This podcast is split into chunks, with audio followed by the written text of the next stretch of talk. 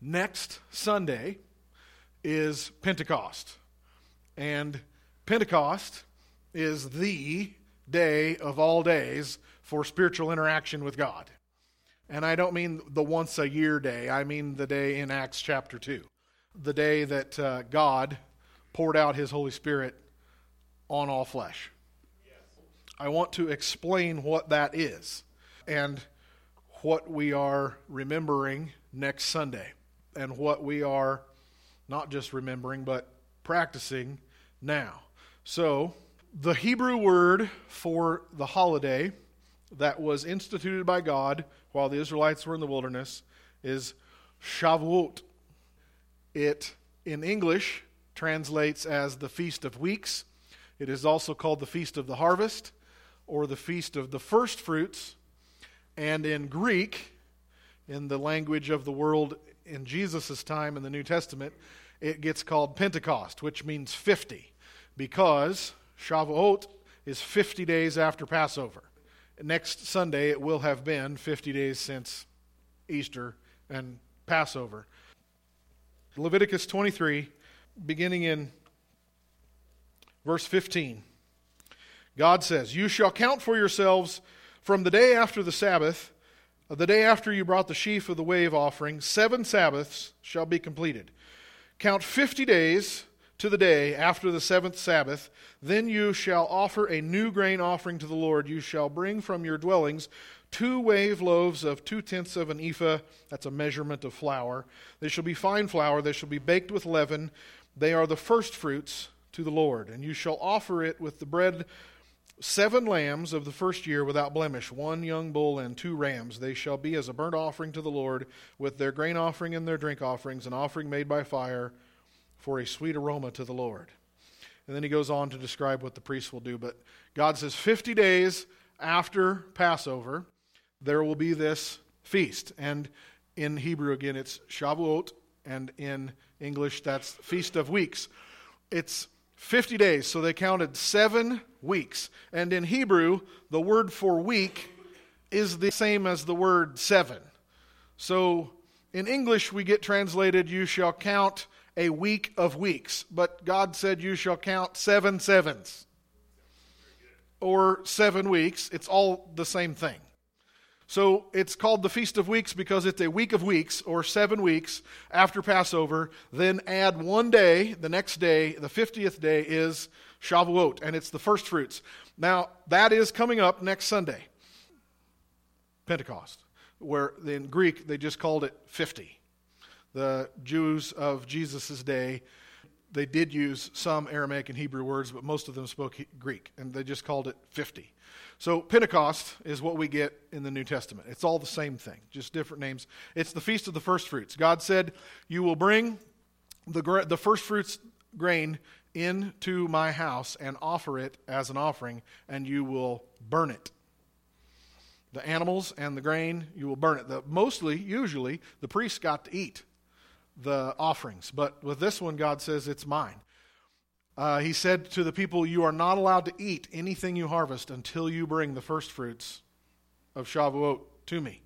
In Exodus uh, 34 is where that is. He said, You will bring, you, when you get your harvest, you can't eat any of it until you come to my temple and bring me the offering. So I talked to you back in January about the importance God places on the first fruits, that that is our tithe, is the first 10%.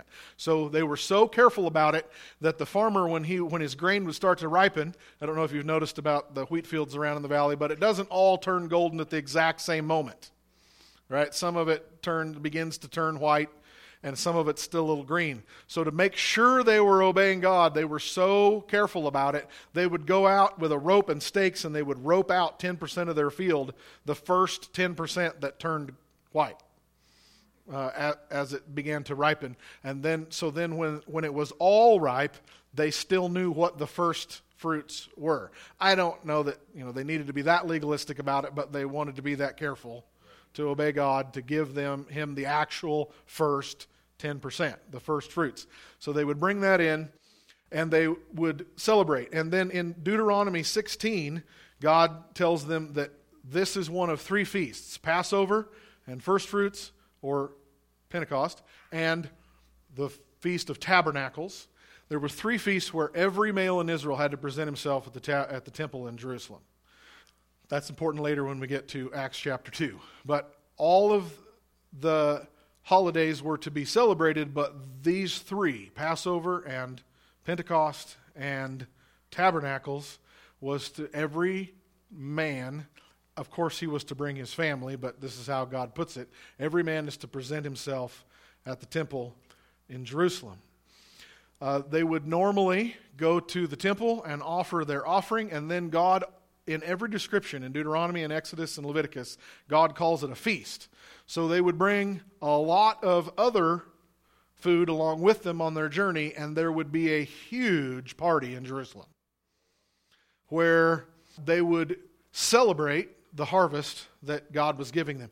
They would bring in their first fruits, they would bring in a lot of other food and wine and all of the provision that God had blessed them with, and there would be a massive, hundreds of thousands of people feast in Jerusalem, in the streets, around the temple, and in the city on the day of Pentecost or Shavuot. Usually, it involved reading the book of Ruth because the book of Ruth happens during the harvest.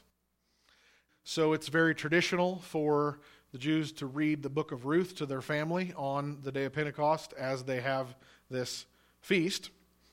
And uh, usually, God actually commands it in Exodus 34. He says, You bring with your family, when you come, you bring the aliens that live around you, meaning the non Israelites. You bring widows. You bring the poor. You bring anyone that doesn't have a family. You bring everybody along with you and you let them eat at your table, at your feast. It was everybody in Israel stops the harvest, comes to Jerusalem, worships God, celebrates with a great big feast, and then goes back the next day and goes back to work. Yeah? Bringing in the rest of the harvest. All right? And then at the end of harvest was the Feast of Tabernacles, which we're not going to talk about today. Uh, God says, when you're all done, you take a week long vacation. Yay, God. God loves vacations. You know, Jesus is, Jesus is continually going off into the wilderness to get away. Yeah, and so God is a God of vacations. Yeah, he says, when you're done with the harvest, take a week long vacation. And it also was a great big party. It was a feast. You build yourself this little hut out in your field that's been cut, and you just bring all your family in and all your neighbors, and you go around and you visit all your friends and neighbors, and you bring them food and wine, and, and everybody just have fun and celebrate my goodness and my bounty that I gave you this year. That's tabernacles. I got to come back to my topic. Okay. So that's what's going on 50 days after Passover in the New Testament. Jesus died the day before Passover. He was crucified the day before Passover. He was the Passover lamb that God offered to himself to mark the door of our hearts so that when the angel of death comes, we are passed over. Jesus is the Passover lamb. And then three days later, he rose from the dead. A number of days later, I didn't look all these numbers up, but a number of days later, he appears over and over through those days to the apostles and the disciples, and then uh, he, he ascended into heaven. But 50 days after Passover, 50 days after he was crucified, is the day of Pentecost, and we come to Acts chapter 2. So let's turn there if you, again, if you have your book Bible and you want to read along, or you may just may listen to me. Acts chapter 2 is the day of Pentecost the festival of Shavuot, 50 days after Jesus was crucified.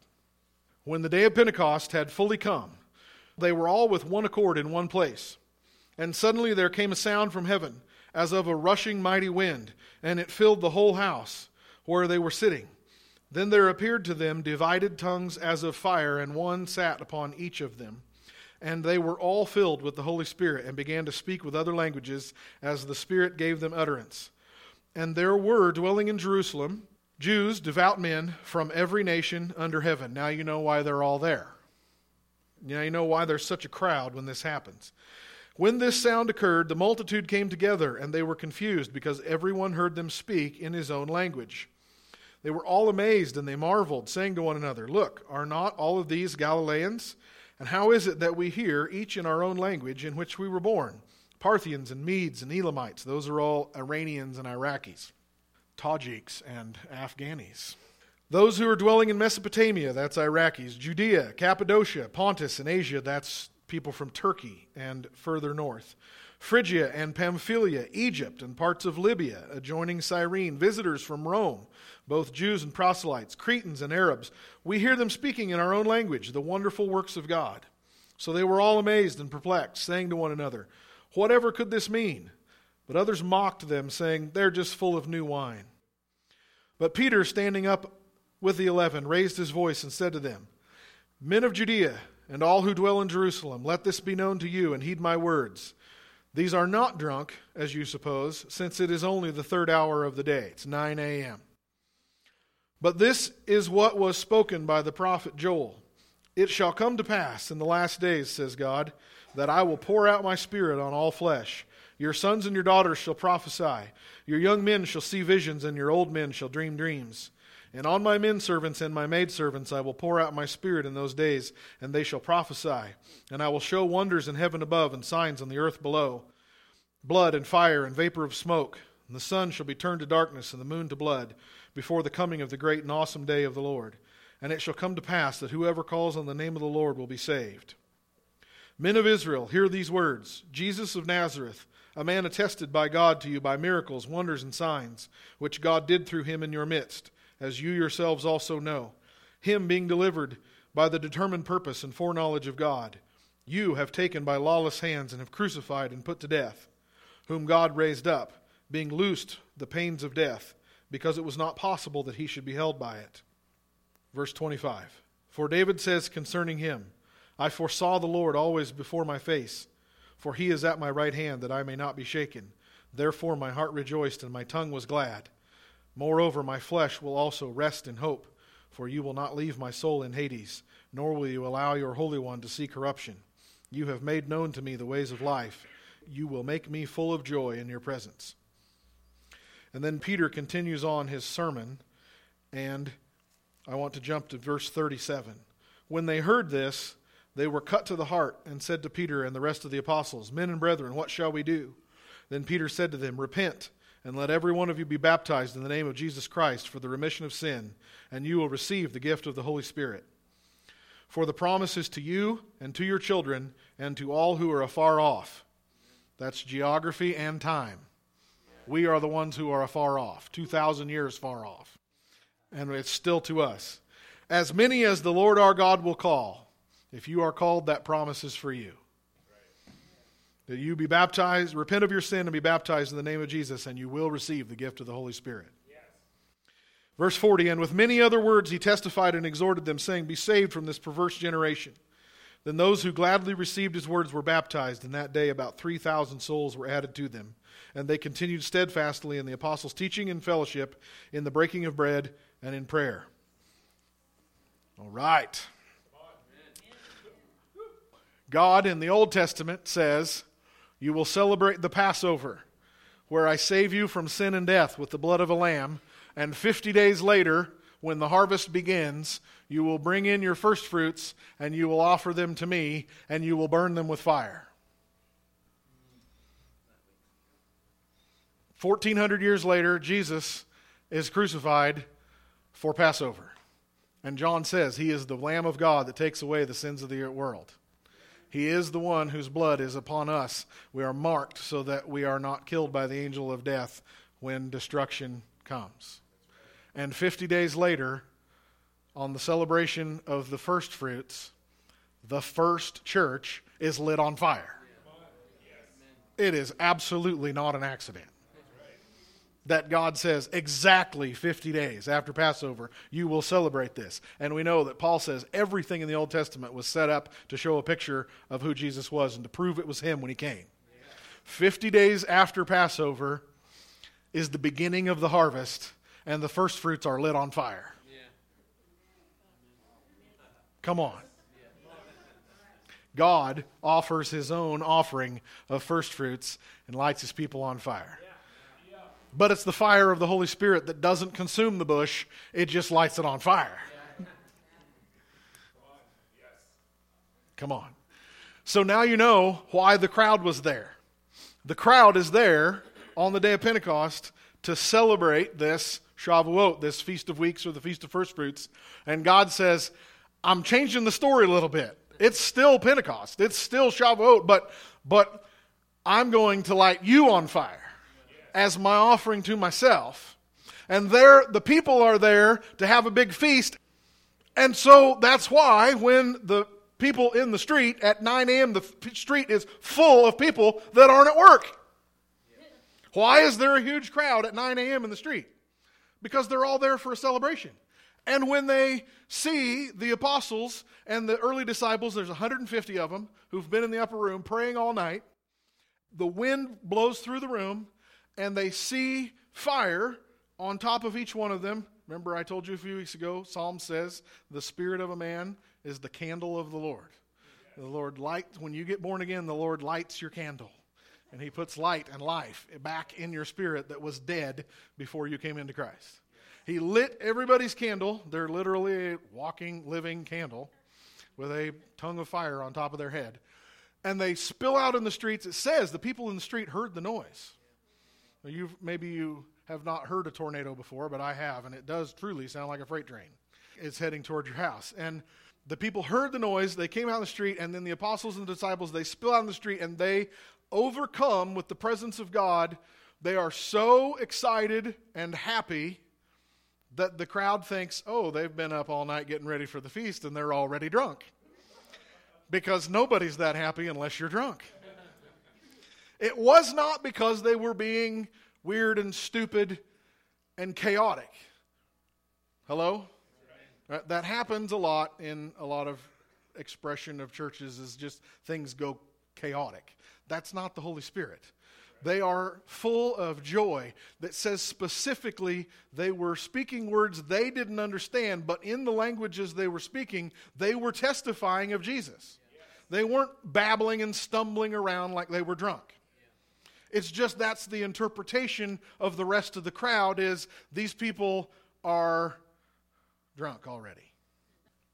So, when you understand what they're doing, what the crowd is thinking, uh, their interpretation of what's going on begins to make a little more sense. And even God's symbolism in the whole thing and why he did it on this day begins to make a little more sense. So they come out of the room pumped, excited, overflowing with love and joy and the power of the Holy Spirit, and they they begin to speak in tongues, which the Bible says it was not babble, it wasn't meaningless syllables. They were speaking in real languages. They were speaking Afghani and, and Iranian and Iraqi and Egyptian and Libyan and uh, these language and Greek and uh, all these other languages. And the people who could hear them said, "We hear in our own language." Well, mostly, uh, especially in those days, after Alexander had conquered the whole Middle Eastern world, everybody spoke Greek plus their own native tongue. So everyone could hear in their native tongue, but they could tell each other what they're hearing in Greek. For the most part. There might have been a few people there that didn't speak more than one language, but most everybody did speak more than one language. So they can, the crowd can testify to each other, and even the apostles and disciples can look at each other and, and say, we're all saying the same thing. Even though we're all speaking, I counted, there's 15 different languages listed. I'm trying to do several things. I'm trying to get you to understand what was going on at the time. I'm trying to undo uh, a lot of stereotypes of what this looked like, that it looked like modern church services where it's just chaos. It, they were testifying of Jesus. That's the important thing. It was strange. It was foolish. It was a little bit scary. But it wasn't meaningless and it wasn't chaotic. It was meaningful. It was full of Jesus Christ. Whatever is really the Holy Spirit will be full of Jesus. It still might be a little scary. It still might border on being out of control. It still might uh, be really mysterious and weird, and the people who are full of pride will not like it. But it is always meaningful. It is not empty, wild displays of energy and emotion. There may be energy and emotion in it, but it isn't empty in energy and emotion. It's full of Jesus. I know a lot of you are all on board with this, but there's a lot of skeptics in the room too. So give, give me time to lay this out for them, okay? I've told you before that I grew up in a church where I was indoctrinated against all this. This is fake, it's emotion, it's the devil, it's, it's a lie, and I was taught to be scared of it and to stay away from it. And, and I have since learned that it is real and it is good. And that mostly it was just fear and pride on my part. But God proved on the day of Pentecost, as Peter said, he's fulfilling Joel chapter 2, where he says, I want to pour my spirit out on all flesh. I want to anoint every person with my holy fire, every person who will come to Jesus. So at the cross, the Holy Spirit came out from behind the ripped curtain. And I 50 days later, he came moved into his new temple, which is us. God wants to live inside of you. He lived in the back room of a tabernacle. He lived in the back room of a temple, and it's what he said to do. They weren't wrong to do that. But ultimately, his goal was to get back to what he had at the garden, which was communion with his creation. To walk and talk face to face, to live with humanity, to live in humanity. And now we've spent several weeks on how the tabernacle is actually a model. Where in us does God live? You're not going to surgically go down there and find a place full of the Holy Spirit fire. He lives inside of us, as in the outside outer court of the tabernacle is our body, and then the inner court is our soul, and inside of that, in the very core of our being, it's not a physical place, but inside of us is the Holy Spirit. That's where He wants to move in and live.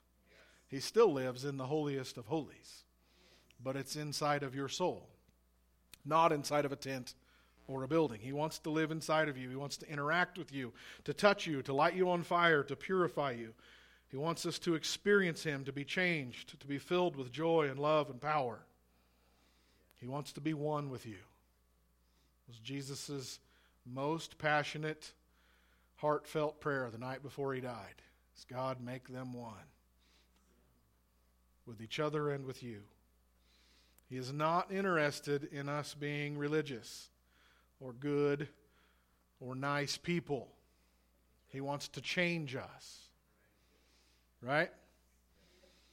Of course, we have to be nice and be moral, but that's not the goal. That's only the expression of what has happened. I want to read you a quote from C.S. Lewis from his book, Mere Christianity. Niceness which is a wholesome, integrated personality, is an excellent thing. We must try by every medical, educational, economic, and political means in our power to produce a world where as many people as possible are nice. Just as we must try to produce a world where we all have plenty to eat. But we must not suppose that even if we succeeded in making everyone nice, that we should have saved their souls. He says, if we succeed in making everyone nice, that does not mean anyone is saved. A world of nice people, content in their own niceness, looking no further, turned away from God, would be just as desperately in need of salvation as a miserable world. And it might even be more difficult to save.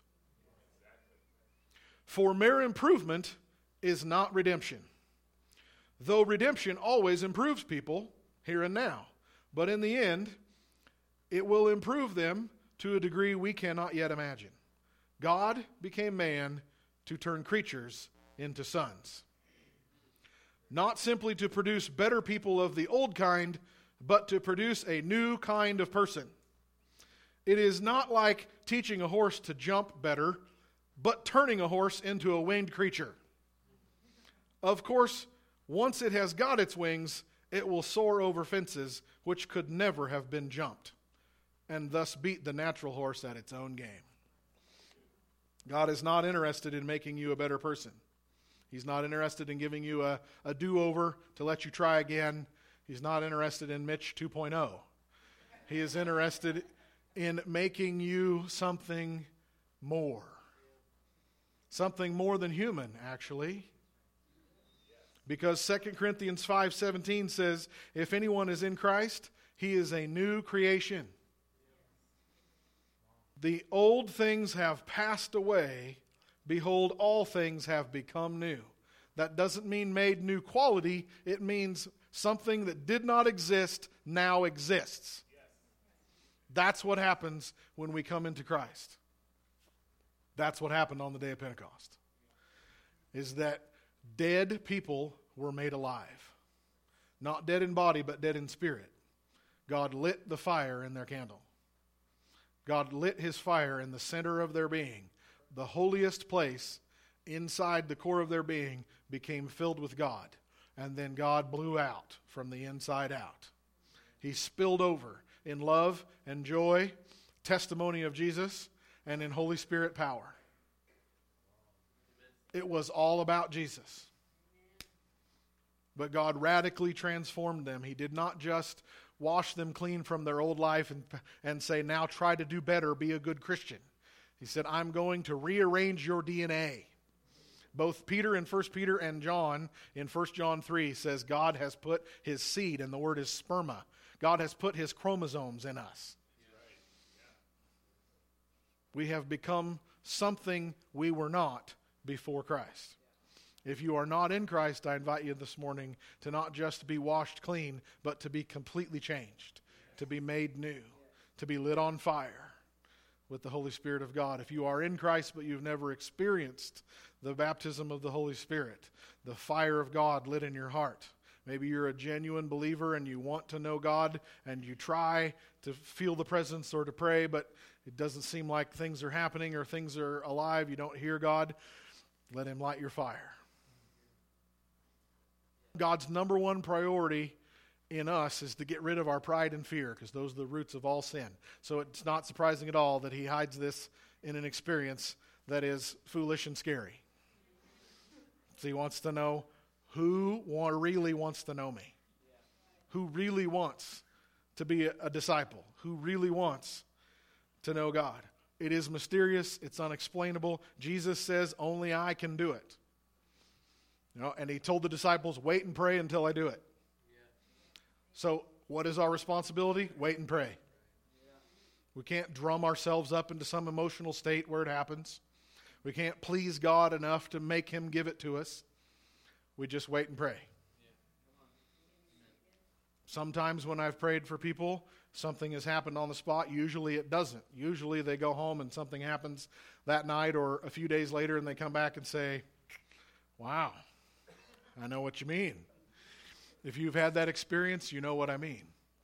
But if you have not, we would love to invite you to have God light your candle this morning. To God light you on fire. Next Sunday is Pentecost. I wanted to do this today. Actually, I did not want to do this today. The Holy Spirit made me do it. Like, God, why would we not do that next Sunday if that's Pentecost? I guess because He wants you to know what's coming and then to, to know why we're, what we're celebrating and why and, and uh, what, we're, what we're supposed to be living and why. Let me pray for you and bless you. Don't be afraid. We're not going to start pounding you on the forehead. All right? All right, we're, we're just going to wait and pray. We're just going to wait and pray. And we'll see what God does. Lord Jesus, thank you for your presence in our worship this morning, Lord. Thank you for pouring out your gentleness, your goodness, your love, your comfort, your nurture, your care. Lord, I bless each person here whose heart desires you. Lord, each person who gets excited about your word who gets excited about experiencing you, Lord, who wants to know you and walk with you all the days of their life. Lord, you know who those people are. I think it's nearly everyone in the room, but you know. Lord, I bless every person here, and I ask you the same thing we've been asking all morning, Lord, in all the songs that we sang as we read your word, Lord, as we've prayed, Lord, as we ask you again that you pour out your spirit, that you give us your presence. Lord, that we would know your holy fire burning in our hearts, that we would live righteously and purely, that you would empower us, Lord, to obey you and to love others, to have wisdom and truth for answers that the world needs, to have power in our tongues and our hands, Lord, so that we can be your agents of salvation and healing and truth. To be, be your hands of love and comfort and everything that you need us to be, Lord. We want not to be practical atheists. We don't want to be religious. We want to know you. We want to have you living in our bodies. We want to be full of your joy and your love and your truth and your power. And I ask that you fall on us individually and as a congregation, that you come with your holy love, your holy fire, your holy power. In Jesus' name.